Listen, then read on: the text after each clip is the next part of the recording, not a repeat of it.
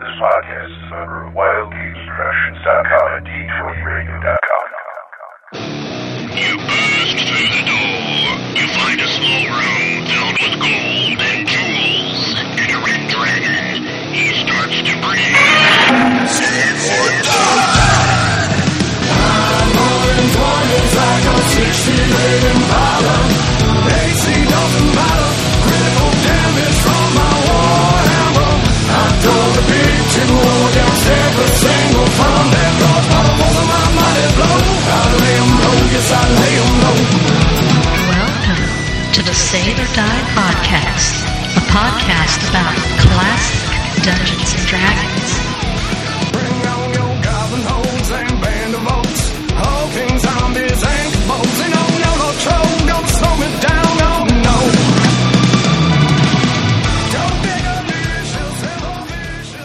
Hola, everybody. It's Save or Die, episode 121. As ever, your Klondike bar in the freezer of D&D goodness, DM Mike here.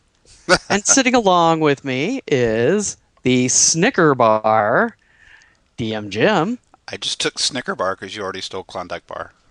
Oh, yeah.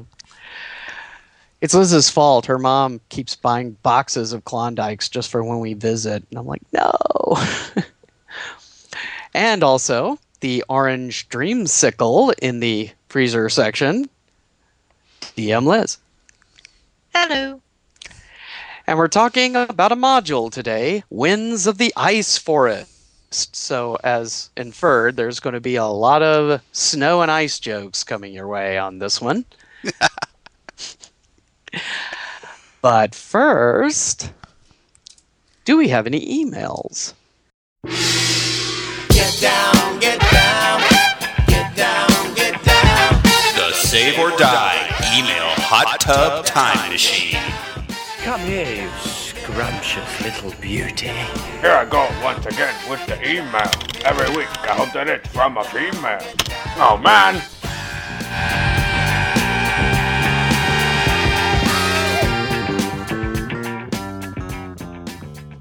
Oddly enough, yes, we do.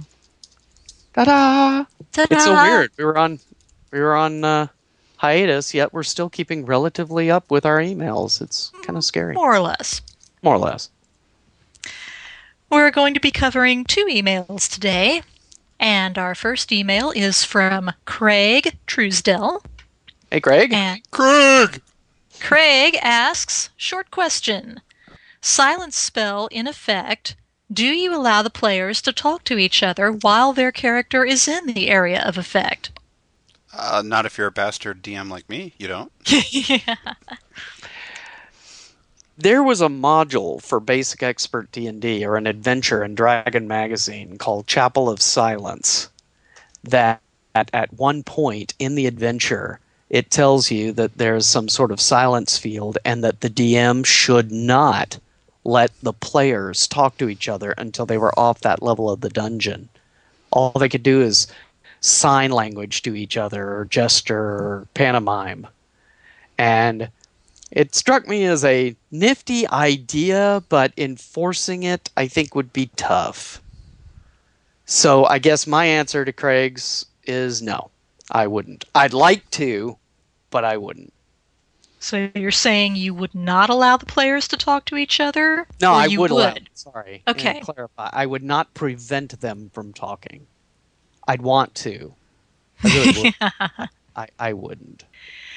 Well, I know that when we were playing second edition with Chase, Taco. Chase would be very strict about that sort of thing. If one of our characters cast a silence spell, and we were going through the area of silence ourselves, you know, he would let us talk at the table, but he would not allow us, you know, in character to have conversation with one another.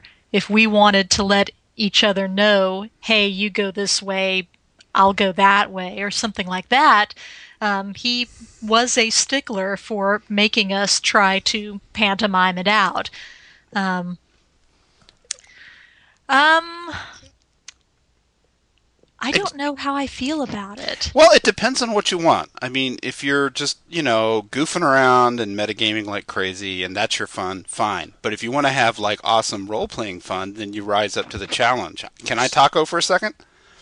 Oh, sure. Oh, sure. I mean, the Dungeon Crawl Classic module writers like to stick in extra things like spin wheel puzzles and things that if Joseph can figure out a way, he'll put it in the module. The all-time genius one is in a Joe Bittman adventure called The One Who Watches From Below. And in that dungeon, you can get possessed by these eyes that roam along the floor. And once you're possessed, you become the eye and you can no longer speak. And the module comes with a little mask that you cut out and hold over your face so you can pantomime. And that's cool. And it is the most awesome fun you ever saw. That is pretty cool. Props are always cool, but that's... I was going to say, this is what is needed in these instances, is to be able to use props. Silence masks. Give to people. Nope, can't talk. Put a little frowny face on them. You're under a silence spell. Excuse me while I turn the stereo up to white noise. Here are earplugs for everybody, you know.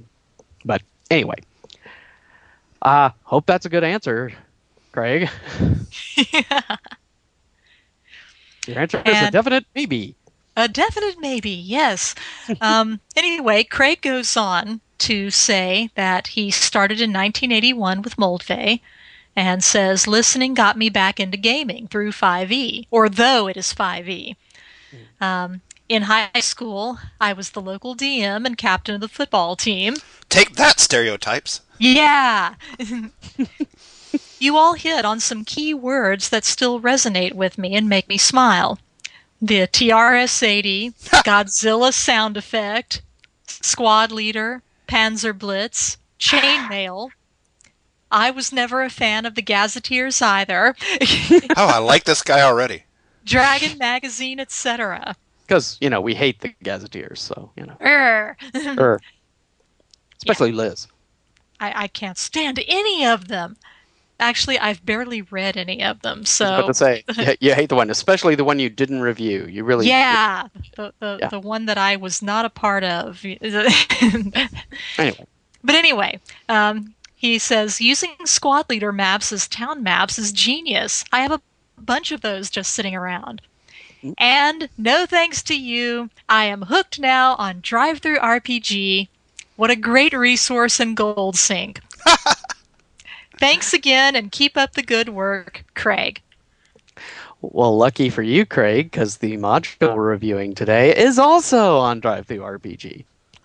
So get your sack of gold ready. It's all a conspiracy on our part just to encourage re-entrance to the hobby and the spending of money, since two of us write adventures for the hobby. Wah, ha, ha. So you should buy our stuff. And yes. We would also like to say we do not receive any gratuities from DriveThruRPG. Not yet. Not yet. So thanks for writing in, Craig, and we hope to hear from you again. Our next email is from Sasha Davis. Hey, from down under. Woo! Yes. Sasha writes, "Good day, Sotties." I'm not sure how I feel about Sotties. But anyway. Well, let me teach you how to say that Australian.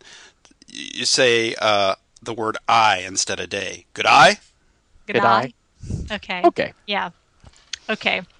Our apologies, Sasha. We probably all sound ridiculous. Nothing like a couple of Texans trying to sound... and a boy who grew up in Kentucky. Please forgive us. Sasha writes, thank you for spending so much time on my last email. I promise this one will be shorter.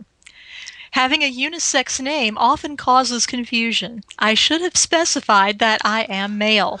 No! Darn it! First Aaron, now this. Anyway, Sasha, please forgive us, Sasha. At work, I responded to someone who had emailed the web team, and their name was Dominique, and I thought it was a girl, and it turned out it was not. So, yeah, neither Mike nor I seem to have really good track record with figuring these things out. Oh, and if I can mispronounce it, I will. Sasha goes on to say, if it's not too taco, see what I did there? Where and when will Victorious and Mutant Crawl Classics be available in PDF form? Shipping costs to Australia are steep. PDFs are a lifesaver, but I can't find them on RPG Now. Anyway, thanks once again for a great podcast. All the best, Sasha. We were talking about one of those off air. Steve, get your act together. We want Victorious now. The No Art PDF has been available to backers for the past 4 months. Yeah, Kickstarter backers. But it is not available for anyone to purchase at this time yet. I hope it will be at least available as PDF purchase before North Texas. But odds are it'll probably be Gen Con. Which is not that far away. No. No, but we were really hoping to be able to have stuff at a table at North Texas. I get a table of my own this year at the con, and I was hoping to have stuff on it, but, you know.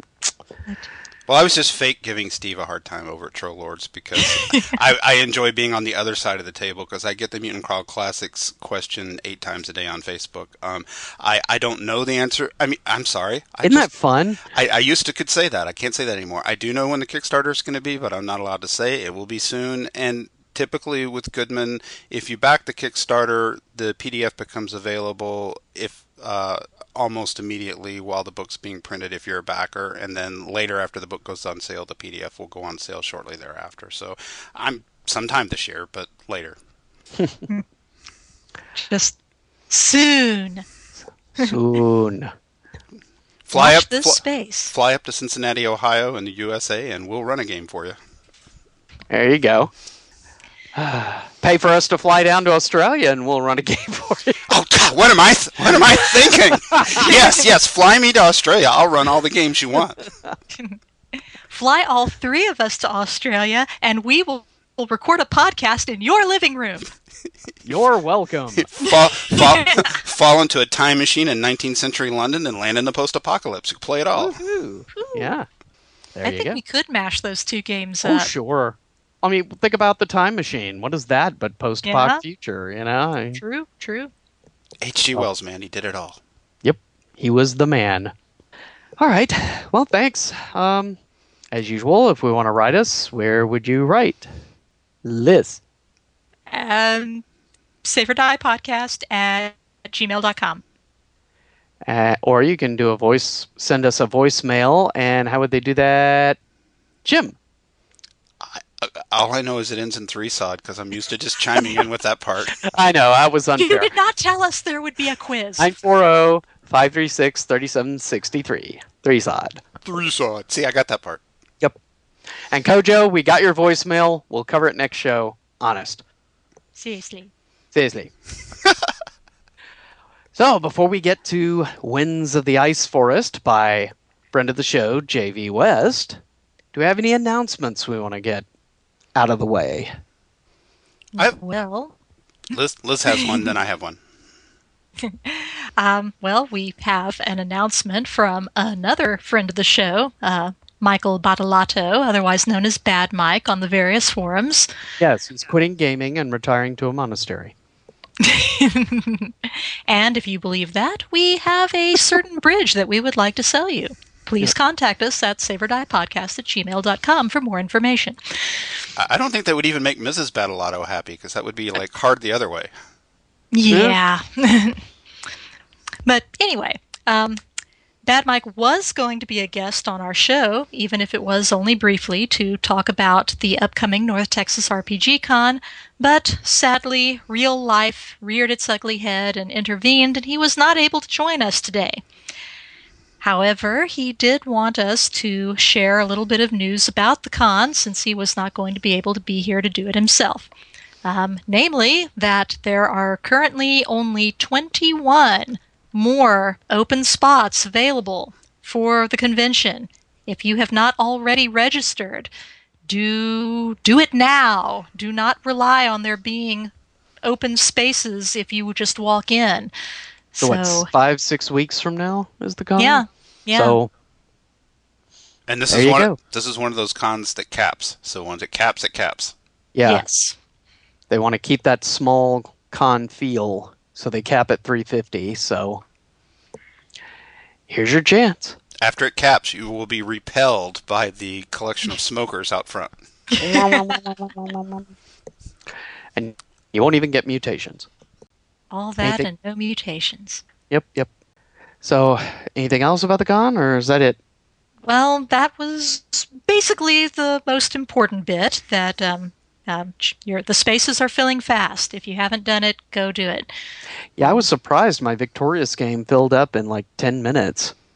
And then that was pretty cool. Yeah, and then the one Chase was running filled up in just a couple hours.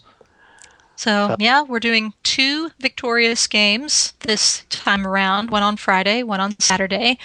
Even though both games are filled up, if you're interested in playing, wander on by. It's very possible that someone will wind up not showing up on either of the 2 options. So, yeah, usually there's always one.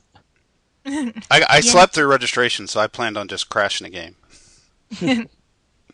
We'll let you crash our game, Jim. Yeah. All right. Seriously. If your copious amounts of spare time from running DCC and MCC, although we were actually better this year, we told ourselves 1 game a day. That's it. We're just going to do 1 game a day, and then have the rest of the day to just wander around, visit with people, and hang out. Yeah, so Friday is really our only time when we're super busy, because we're playing in one game, and then Mike will be running Victorious that evening. So that's really our only 2-game day. Thursday, Saturday, and Sunday are 1 game. That's it. So hopefully we'll be able to actually see people and talk to them. Rather than in the hallway. Running on our way to our next game. Which, and of course, it is difficult. Yes, it is. Yeah, tell me about it. You get your error, anyway. Oops, yeah, was that my outer voice? I'm afraid it was. Oh, and okay. I keep telling you, you're going to have to get your own corsets. Stop wearing mine. You and Bad Mike are the worst. Why? Worst or the best? Well, Bad Mike's the worst, clearly, because he wears 3 at a time. Yeah, and he's my evil twin, so he kind of has to be. So, okay, well, Jim, you have an announcement? Oh, that was it. I was just going to make sure we let people know that there were still 20 registrations open for North Texas Con. See, everyone, it's that so important. We brought it to you twice. Well, it's not really an announcement, but it is something I want our listeners to know, is that for those of you who enjoy old school D&D type podcasts, the Grognard File folks in Bolton at the Grognard Files podcast have just started a 3-episode arc covering. They're technically covering first edition AD&D, and only the first episode is out, which is over the Dungeon Master's Guide. I assume from that the other 2 episodes are going to be Player's Handbook, Monster Manual, but they're discussing a whole lot of classic D&D too, as well as the advanced stuff. And just want to give a shout out to the Daily Dwarf for noting that, like Liz and I, he got started on the Holmes Basic set in D&D. So, salute. Which makes him extremely cool. Yes, and makes DM Liz smile. Because he is extremely cool. Yeah. And Judge Blythe has no idea what he's talking about when it comes to the DM's Guide, so neener. I'm not through the episode yet, but I'm that far. You're such a hard ass. I really love this podcast, but you're wrong. Well, this is the first time they've hit D&D. Everything else has been Call of Cthulhu or Traveler or, you know, RuneQuest or that sort of thing. So. Yeah. They're totally spot on everything else they've talked about. But on this, they're wrong. Well, no, not all of them are wrong. Just Judge Blythe. Dirk the Dice and Daily Dwarf are spot on. So. It's not like we're perfect. We can't even keep the gender of all our email writers straight. That's true. Exactly. So anyway, I just wanted to mention that. Everybody take a look at Grognard Files if you have a chance. Great bunch of guys. And so we're going to have some ads and commercials, maybe, if Jim feels like putting them in this time. And then we'll get to the top five. No pressure. Yeah, not at all. Not at all. Our one commercial contributor's company got bought by Frog God Games, so we don't have any commercials. Challenge your imagination to come alive and to battle with the creatures of Dungeons and Dragons. Grapple against the forces of evil as a Marvel Comics superhero. Hunt adventure and glory as Indiana Jones. The all-new role-playing games of TSR and Dungeons and Dragons. Unleash the power of your imagination. Premiering Sunday, it's Dallas, where money buys power and passion breeds conflict. Between the oldest son, his parents, their granddaughter, and the youngest son, who married the woman that tore the family apart. Dallas, premiering Sunday at 10, 9 Central and Mountain. The Save or Die Top 5. In 5, 4, 3, 2...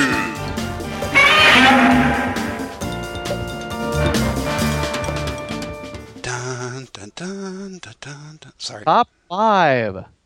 We are talking about Winds of the Ice Forest, kindly sent to us by J.V. West so long ago I cannot even remember. Yeah, he probably figures we totally forgot about it. Yeah, said we're not covering this module. That's ridiculous. I have to do a disclaimer up front before we get into critiquing this module. J.V. West is a member of the Dungeon Crawl Cabal, a group of us that write tournament adventures for Dungeon Crawl Classics. He does cover art, cartography, and after I read this, I want to get him to actually write for it too. And he and I have collaborated on a bunch of projects together, so... just full disclosure, you know, it's hard for me to be too critical when it's a guy, you know, I'd go to freaking war and get in a firefight with. On the other hand, he's used to doing DCC, so he's used to getting, you know, get smacked around during games or that sort of thing. So, yeah. Tossed to the monster to save the rest of the party. Hey. That's right. Yeah. So he can handle it, I'm sure. So it is a PDF adventure at DriveThruRPG, and it's pay what you want. Can't beat that. Yeah, so right out the gate, you can't exactly, you know, say, well, is it worth the money? Well, of course it is. So, it's 20 pages, give or take, and it's got some nifty, not only does it have a good adventure in it, little spoilers here, we're going to have several spoilers, so if you intend to play through this, you might want to skip this episode, so... If you're not going to be the Dungeon Master, you should read no further. And of course, since you're not the Dungeon Master, you will, of course, adhere to that. Yes, as we all do. If you'd have said that to 18-year-old me as a player, you would have just riveted my attention for the next hour. Yes. Don't read this. Don't listen. Yeah, not to pimp them again, but on the Grognard Files, they were kind of making fun of portions of the DM's guide where they kind of say, you know, players will of course not be reading this, or if your player complains about something, you should gently but firmly point out to him, you know. And gotta admit, some of that was kind of amusing, but yeah. Gently but firmly, rock falls, you die. Okay, next guy. Or if but it was a very gentle rock. Gentle but firm rock. Yes. Anywho. Yes. So who wants to start us out? Top 5, right? Yeah, we'll start with Liz. We'll go the other way around. Liz, Jim, then me. So what's your number 5, Liz? All right. Well, for my number 5, I think I will choose... It's like I've got all my stuff written down, but I didn't decide on what order. What? It's the nebulous 5, not the top 5. 5-ish. Fine. It's the cloud of 5. Okay. Well, I will start off with the inclusion of the rumor table, because I'm all about rumor tables. And this module has quite a nice little rumor table. It's D10, pretty impressive. I think D10 is a good size for a rumor table. You know, you can go off. Well, yes, D12 is always better because the D12 needs something to do. And it's such a cool-looking little die anyway. You should give it more to do. But D10 is very good. I think some of the really elaborate rumor tables where you roll a D20, you know, sometimes you can get bogged down in a whole bunch of rumors like that. So I think D10, D12, that's a good size for a rumor table, especially for a short little module like this. And you've got a good mix of true rumors, false rumors, and some pretty helpful information in there. So kudos to Mr. West for including a rumor table in his module. On a side note, I have to mention that whatever that font was he was using for the headers, my Kurzweil reinterpreted them in an interesting manner. For instance, when I got to it, it called it the humor table. Which makes me kind of want to put that in a module now. It was just Cooper Black. Can't get any more old school than that. Yeah, and of course, it got even more interesting when I got to Fart 2 of the module. So, anyway, I had to throw that in. Yeah, it's like I'm not sure what font he was using for his section headers, but apparently the OCR program that Mike uses did not care for that. Creatively reinterpreted them, yes. See, Bad Mike picked a bad episode to miss because we're talking about farts, and that's right in his wheelhouse. Yeah. He's going to be so envious. He's going to wish he had been here. So anyway, Jim. Your number 5? My number 5, which leads straight from Liz's love of the D12, is that this module includes for Labyrinth Lord and, of course, any other old-school fantasy role-playing game, a new class, the Barbarian class, a Labyrinth Lord version of that class, and with some interesting little twists and similarities to what you might be accustomed to in AD&D, Taco. But lots of stuff for the D12 to do, nice special abilities, battle-clad, you get to, you wear no armor, but you get to adjust your AC by half your level. That's cool. Rage, the usual things. So there's a whole little, besides the NPCs that come with the pre-gens that come with the module, there's a whole class included, which is like triple your money's worth. Yeah, and he also provides several new magic items and a couple of spells, I think, too. So there's at least one spell that I can think of. At least one new spell, yeah. So it's you're getting more than just an adventure in this. Okay, my first one's going to be a small criticism. You? Yeah, I know. Crazy, right? Craig. Igloos. Really? Did you have to make that? I know he's going for an ice theme here, and normally I think that's great, but the little safe houses in the forest that you travel on have to be little igloos. Oh, but they're extra-dimensional igloos that are bigger on the inside. Yeah, they're TARDISes. But make them log cabins or something, But igloos? I don't get it.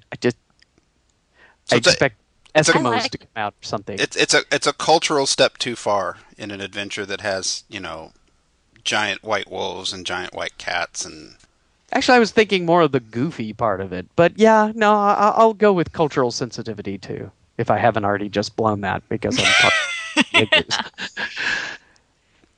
So, not a big deal. Certainly easy to change. But it just threw me for the rest of the adventure, which really it's not terribly humorous. I mean, it's a fairly serious adventure, and then igloos. So that's not really a nitpick. It's more of an ice pick. But ching. Yeah, exactly. Okay, Liz, number 4, before I kill again. All right. I liked the igloos. It did not bother me that they were called igloos. And personally, I think if it's, that big of a deal to someone, you can easily change them. You don't have to call them igloos when you run it. But the whole concept of them, I think is pretty awesome. This is a low-level adventure. This is a low-level adventure, and this cursed ice forest is a pretty dangerous place. I could see some mid-level parties running into some difficulty trying to go through the forest, let alone first through third level characters. So having these little safe houses randomly show up on occasion as they're trying to find their way through, I think is an awesome concept, and they can really help save a party's bacon. And another part I did like in it was the way the aid, rest, and comfort reduces every day. Yes. So you don't get too comfortable and decide, I'm going to live here. Well, right. Well, let's just say it out. This is supposed to be a first through third level adventure, and it comes with second level average pre-gens. There's no way a second level party is getting through this adventure without those igloos. No, no. Functionally, regardless of cultural problems. They're downright vital. Yeah. Yeah. So, if you don't like them being igloos, call them something else, but I do think the inclusion of them as a concept is, very much needed in the module, and it's pretty cool. As we mentioned, they're bigger on the inside than the outside, and they're almost like a layman's tiny hut insofar as you've got food, you've got comfortable accommodations, and when you stay there, a night's rest, you will get 1d4 hit points restored to you if you are wounded. And you can stay there as long as you are wounded and need to heal. But the moment that you are all healed up and your party is ready to go again, if you try to continue to stay there just because it's so nice, the accommodations inside slowly start to get less and less, accommodating. And if you stay, by the third day past the time when you're all healed up and ready to go and you should have gone, by the third day, the place is tiny, it's cramped, it's not nice anymore. And it helps to keep your party moving once they are ready to do so again. Some of them even come with NPCs you can kill and take their stuff. Yeah, like gnomes. Oh, sorry. Hush, that's one of my picks. Okay. Well, then 4. You're 4. Okay, which isn't the gnome that's in the igloo that you can kill and take his stuff, but I'm gonna go with a magic item. The whole way. J.V. West wrote this adventure. It just couldn't be any more old school in its charm and presentation. So there are all kinds of, for example, magic items that do cool stuff but have certain quirks. And my favorite was the Eye of Discernment, which will help you navigate through this woods where every time you hit a fork in a road, it's a 50-50 chance you take the wrong fork.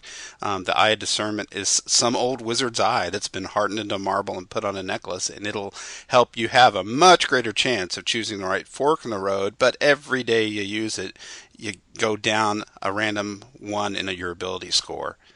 So that's beautifully conceived and written, because you're trying to get out of this forest that's trying to murder you. Is it worth an extra point of constitution? Okay, day 2. Now is it worth that, point of dexterity you just lost? I love that.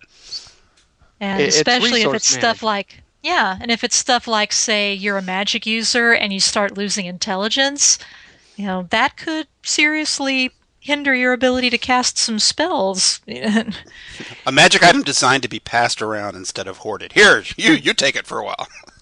Another advantage to the safe house igloos that wasn't mentioned earlier is they would also make a great way to introduce PCs into the game. You know, if somebody lost their character. Oh, yeah. That'd be a great way. Oh, yeah, he or she just happens to be on the trail for whatever reason, too. I mean, there's several encounters like that with NPCs anyway. It'd be easy just to make one a PC. Did you notice they all had red hair? There were a lot of redheaded people. Yeah, there were a lot of redheaded. Mike and I were talking about that earlier today before we got on to record. You start to understand why JV and I get along. Yeah. All right, my fourth is I really like how he's done something I've talked about on the podcast before, but he has taken the concept of some animals, for instance, the Monster Manual, say the winter wolf, and he has created a level-appropriate version for them, in which case this is frost coyotes. And he's done that with several monsters, giving them an ice theme or taking them into a level that, you know, first-level characters, it's not beyond the realm of possibility that they can take them down, which is cool. Yeah, I think it's a really great way to handle it. You're exactly right, because there are ghouls in this thing, and normally you wouldn't throw first- and second-level characters up against ghouls. Mm-hmm. Yeah, and conversely, though, there are some monsters in there that, unless you've got some really good plans, you probably need to run, or you're going to die. And yeah, I like that. That's one of the ones I plan on talking about, if you're thinking about the one that I'm thinking of. Well, okay, I won't go into more details, so anyway. So your third. My third? Oh. So you're done. Yeah, that was mine, okay. The various ice monsters. Yeah. So I guess I'll go ahead and talk about that then. My number three would be the white whalers. And yeah, those things are awfully dangerous. Even if you were a party of third-level characters, a whole group of these, because they tend to attack in packs rather than just single encounters, they could really mess you up. They have, not only do they have a touch drain, well, not a drain, but when they touch you, you get a 1d4 cold damage, I believe. And then you have to save versus spell, or you are frozen like a hold person. Then, once you are frozen in place, they can easily do a constitution drain, which is kind of like a icy breath coming from their mouth. And each attack drains a point of constitution, if I remember correctly. And once a person gets to 3 or less con, you have to make a save versus death, or you're dead. So, yeah, it would be really easy for them to, start whittling you down, and they reminded me a lot of the Dementors from the Harry Potter books, as a matter of fact. Yeah, at first I thought they were going to be White Walkers from Game of Thrones, but they're not that at all. You're right, they're more like Dementors. Yeah, because, one of the side effects is, you're getting the drain, and you start to feel, not only cold, but despondent and fatigued, which is very similar to a Dementor attack. And, yeah, I've pretty much outed myself as a Potterhead, but anyway. Like too little butter scraped across too much toast. Yeah. So, yeah, those are pretty kick-ass monsters. I would very much suggest that if you come across a gang of them, you probably want to try to get the crap out if you can. Run quickly. Yeah, they do take 3 times damage from magical fire, although highly unlikely first-level magic users are going to have a lot of magical fire on hand. But if you did, that would be the thing. Okay, Jim? We're up to number 3, right? Yep. I'm just going to, my number 3, and I should have made it my number 5, is the graphic design, illustration, and layout of this. Because we're talking about it in a verbal medium. Let me just assure listeners that this is as professional as any third-party publication could possibly be. I mean, it looks like it was published by a game company. It's laid out very sharply. Liz and I sometimes get our cranky pants on about certain things in layout. None of them are in this. You know, nice typefaces, left justified columns. I misspoke. It wasn't Cooper Black that was driving your reader crazy. It was a Blambot font that I can't think of the name, but it's an attractive font and full of J.V. West art, which I obviously am prejudiced towards and adore. But it's nice, clean black and white graphic art, and J.V.'s style is a little bit cartoony, but it would be like Tom Wam or J.D. Webster had illustrated the adventure, and it's rock solid and old school. I just love all of that. Yeah, there's a picture of a dwarf NPC that he did in there, which very much put me in mind of Tom Wam's style art. He has this little grumpy face, and he's wearing a cat on his head, and it's like, that is awesome. I mean, I don't mean it's a little cartoony in any negative way, because like a good cartoonist, exactly what you just said, Liz, every single piece of art is very emotive. It, almost that Jim Holloway thing where if it's a scene with 2 or 3 characters, you can tell what they're all thinking about. So, okay. Yay for the art and layout. Mm-hmm. Cool. Okay, my third... The Dwarf's Treehouse. Speaking of the grumpy dwarf. Yes. That is a... Yeah, you think treehouse. You think, oh, it's kind of a sweet little place. It's Texas Chainsaw Massacre. Norman Bates the dwarf. Hideout. Yeah. It's... Wow. I thought there was going to be an upstairs with his mother going, Norman! Yeah, it's wow. There's traps, there's pets, there's wall decorations. That's all I'm gonna go into.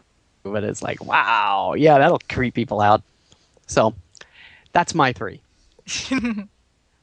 Over to you, Liz, number 2. Alrighty. I really enjoyed the selection of random encounters provided.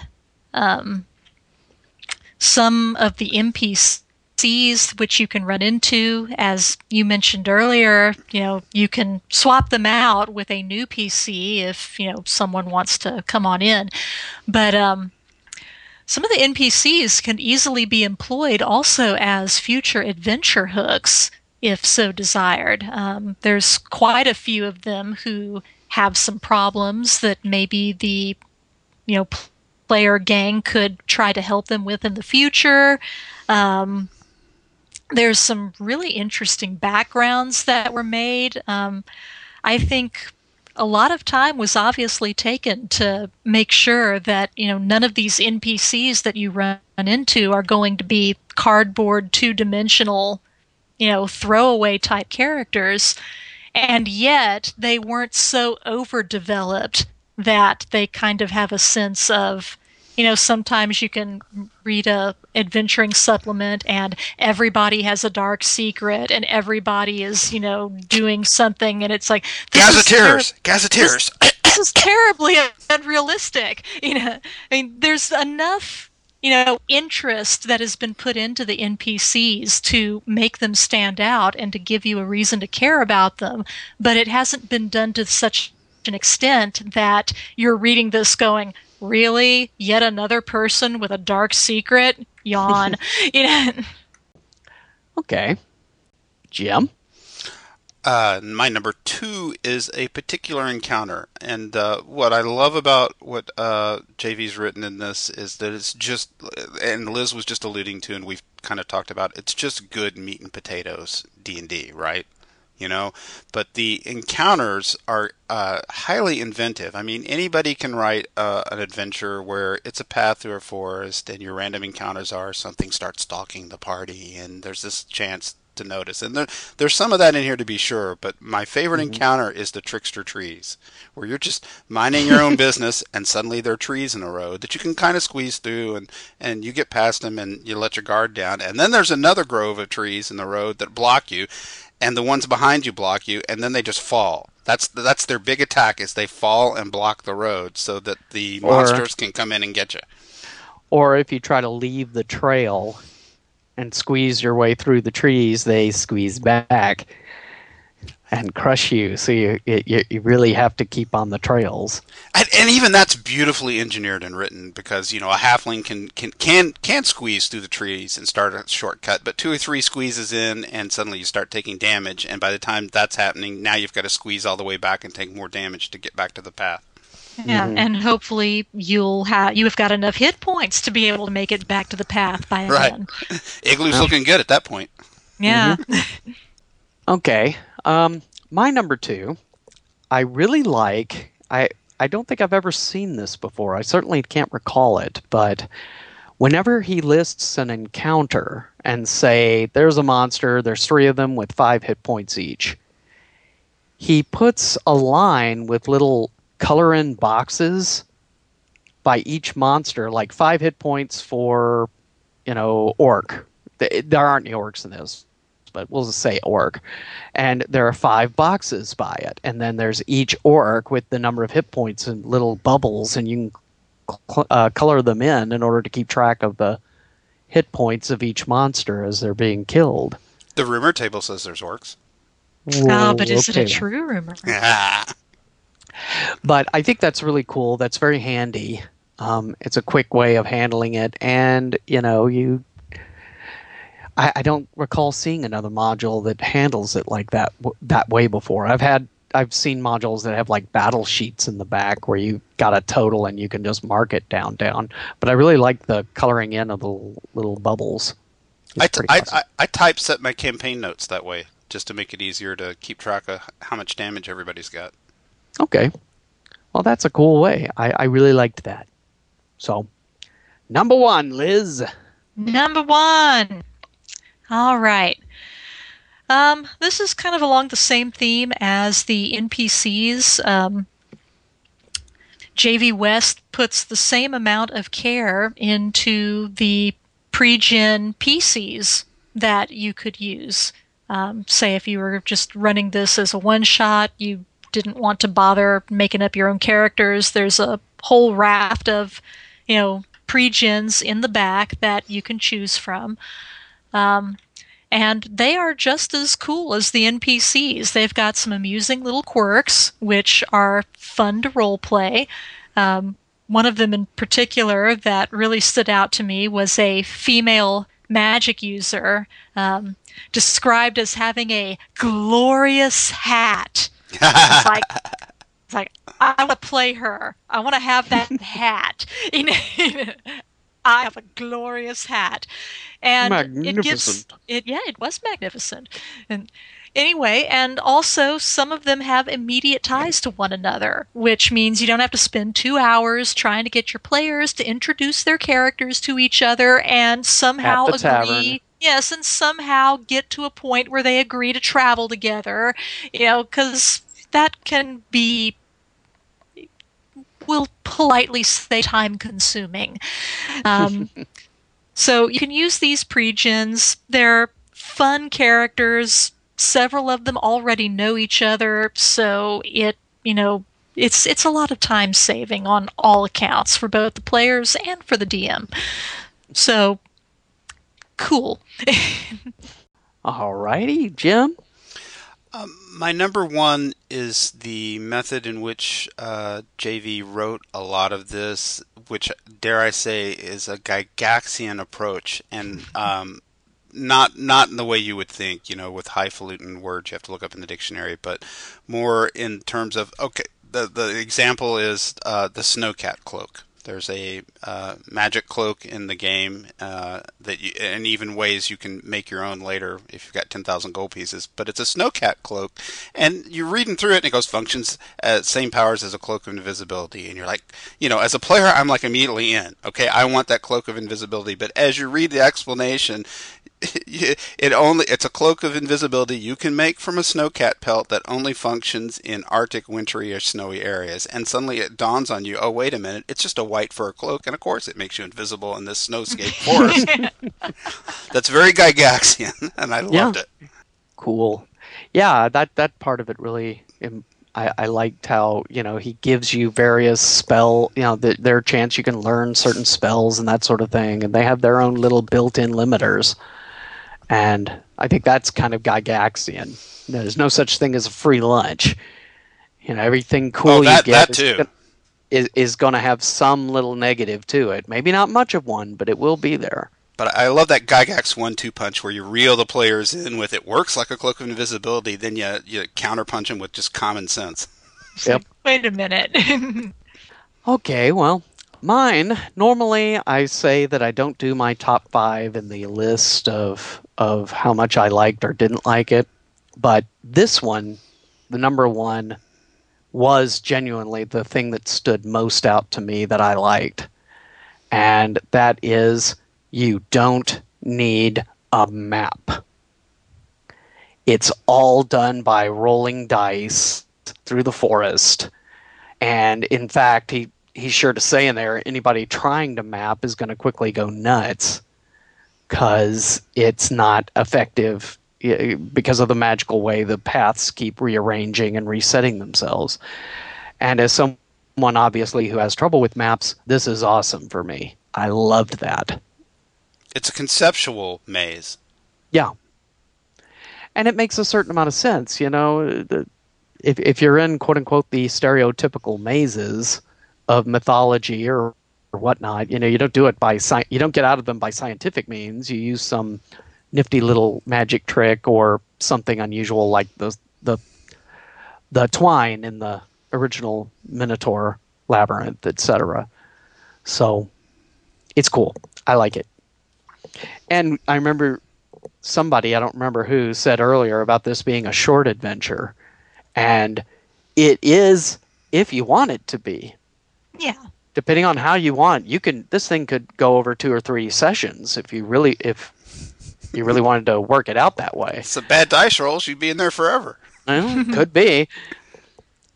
So, yeah, and JV even says, you can... the way you get through the forest is... The players have to choose the correct path 13 times. And each choice is a random die roll to see whether or not they chose successfully.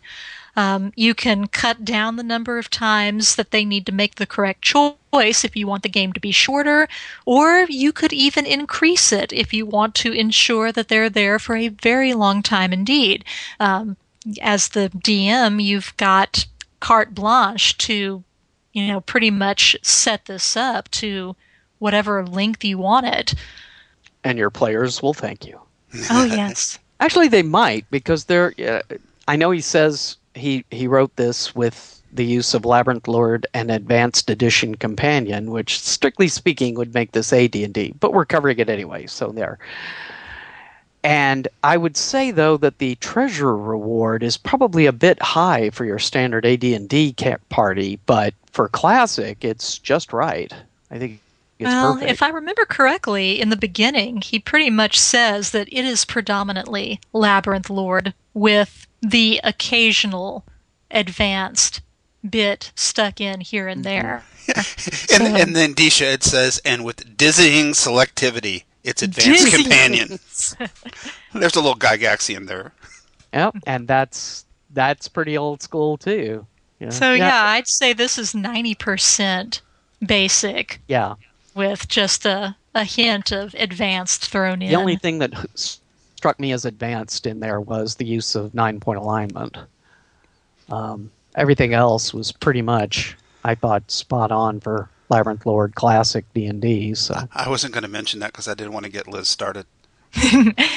Everyone knows 5-point alignment is the best. It's the best. No, 3-point alignment. And you say you started off with Holmes. We'll compromise with 4-point alignment. That made my head hurt. And on that, let's go to Products of Your Imagination. In new Dungeons and Dragons, power is won by finding new ways to battle. I can feel the darkness inside me. And being completely dragon-flapping awesome. Set comes with spellbook, ritual rites, playboard, sacrificial dagger, and dice! TSR Hobbies, Dungeons and Dragons games, products of your imagination. Ta-da! Now you get to bash. Oh, wait, you didn't. You already talked about you like the format and stuff, so you can't bash it. Oh, sure I can. I got bashing left in me. Oh, okay. So is there anything about the format you want to bash? It's format layout is usually what we talk about here. Yeah, by weird coincidence, I was chatting with JV on Facebook earlier today, and he's like, well, rake it over the coals, man. I'm like, I'm going to have a hard time doing that. But then I took it up as a challenge because I do editing for a living. I should point out that it was written and illustrated by J.V. West, edited by Andy Solberg, and the layout that I was complimenting was by Matt Hildebrand. Andy Solberg needed to give it one more editorial pass. I mean, you can pick up any print published item and still find typos in it. It drives me insane. And there are some in this, like a sentence that repeats, and you know, where a break happened and somebody typed the word twice and didn't catch it. So that's gonna, when we get to dragons, that's gonna cost the module half a dragon. Okay. Just needed one more editorial pass. And so people don't think it's full of holes. I'm really, really nitpicking. And not to violate your copyright or trademark. Mike. Okay. No, that's fine. I'm being editor hard ass right now. Yeah. Well, you're format layout hard ass, so I'm just Grognard hard ass generally. So, what about you, Liz? Anything to say? Format layout? Gosh, well, about the only things that I could say about it that are bad, all come from a purely accessibility standpoint. You know, the thing you pointed out with the header text being difficult for a optical character recognition program to effectively parse. Yeah, but I will say it was only the headers, you know. The actual text itself, it came out very nice and clear. Do you know what that is, Liz? That's not embedding the fonts in the PDF. So if you don't remember to embed the fonts when you produce a PDF, and somebody gets the PDF who doesn't have that font, that's what happened to Mike. Also, here's a question for you, Mike. There are little page headers at the top of every page, which has Winds of the Ice Forest, and then next to it, it says what part that you're in. Did your OCR read that part? Yes. Even the part 1, part 2, part 3? Yep. Oh, okay. Because that was something I was a bit concerned about. It's a very, very pale gray bar where it says, you know, part 2, the ice forest, or part 1, you know, entering, blah, blah, blah. Yeah, no, those came through great. And sometimes, at least on the web, if you don't have a sufficient, I'm blanking on the term here, but... You know, say if you've got the white text, but you have a very, very pale background, it can be difficult for screen readers to pick up that text because it doesn't notice it. There's not a lot of contrast. Right. You need more contrast. But okay. That doesn't sound like that was a problem in your case. So. No, apparently not. It handled it pretty well. Yeah. So. Okay. Yeah, I had to dig deep, too, to find something to gripe about. All right, well, let's give this sucker some dragons then. Jim? Godzilla, rawr! I'm going with 4.5. Woohoo! Which, I mean, it's just damn near perfect except for, you know, a couple of 3 typos. Take that, JV. 4.5. Liz? Oh my gosh, I really enjoyed this. And the fact that the forest is under a curse, which is why it is the way it is, makes it just so perfect for dropping it in anywhere. You don't have to be in the far north to do this adventure. You know, it's all part of the curse. So, and he doesn't load you up with a backstory involved in a particular campaign setting or world or anything. Right. So you can make it be for whatever reason you want if you want it to be in your own campaign. And so for that reason, I think I'm going to give it a 4.52 because there's really nothing in this that makes it difficult for you to drop it wherever you want it. Well, okay. Now, my turn. You know those igloos. Can't get past the igloos, so I'm afraid I'm going to have to give it 5. Oh. What the hell just happened? 5.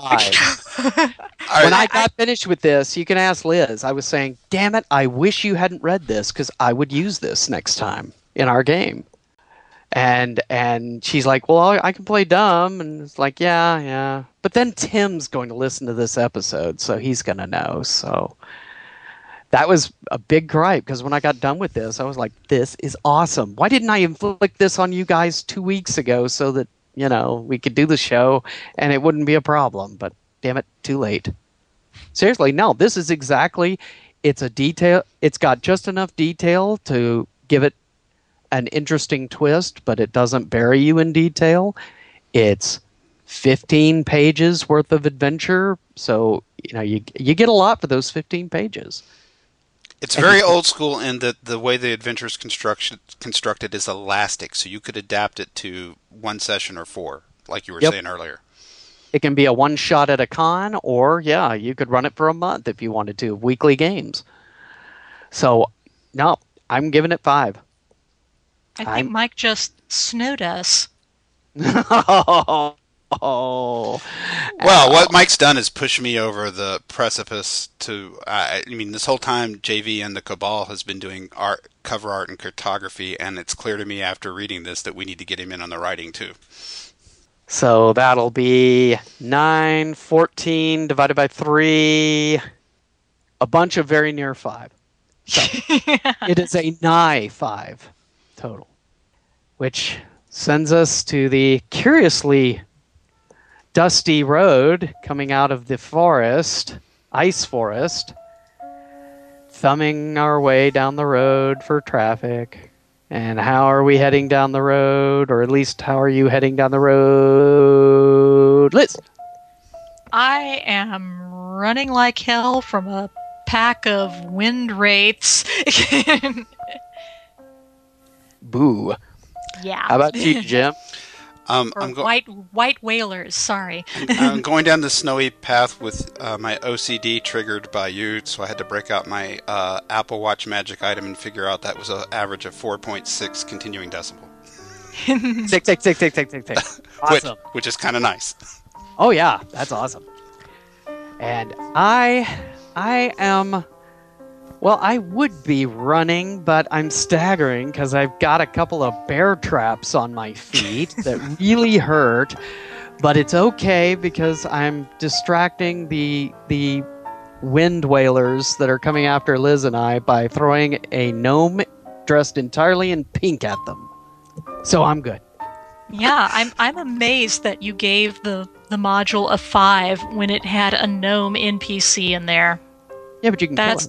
That's just amazing. What was up with that guy anyway? A gnome NPC dressed entirely in pink. The only thing that was missing was a please kill me sign. Yeah. Indeed. So, hope everyone enjoyed our review of Winds of the Ice Forest. And we'll see you guys episode 122. Bye-bye. See ya! Pre-arc. And we're out.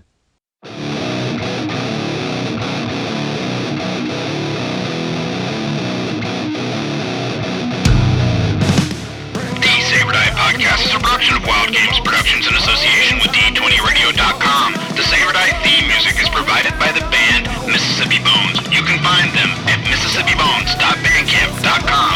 Egger on the Inside Igloos for tonight's episode provided by the Californian Board of Cultural Appropriation, BBC Wales Division. Thanks for listening, and we'll see you next time on Save or Die.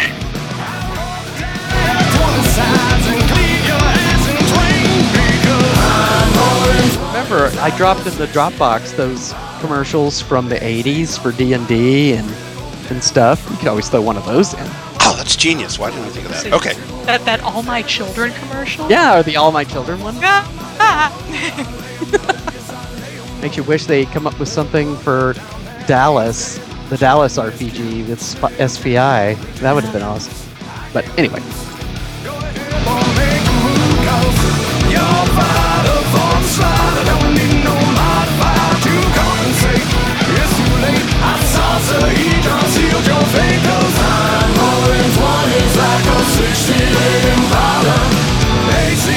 Critical damage from my war hammer.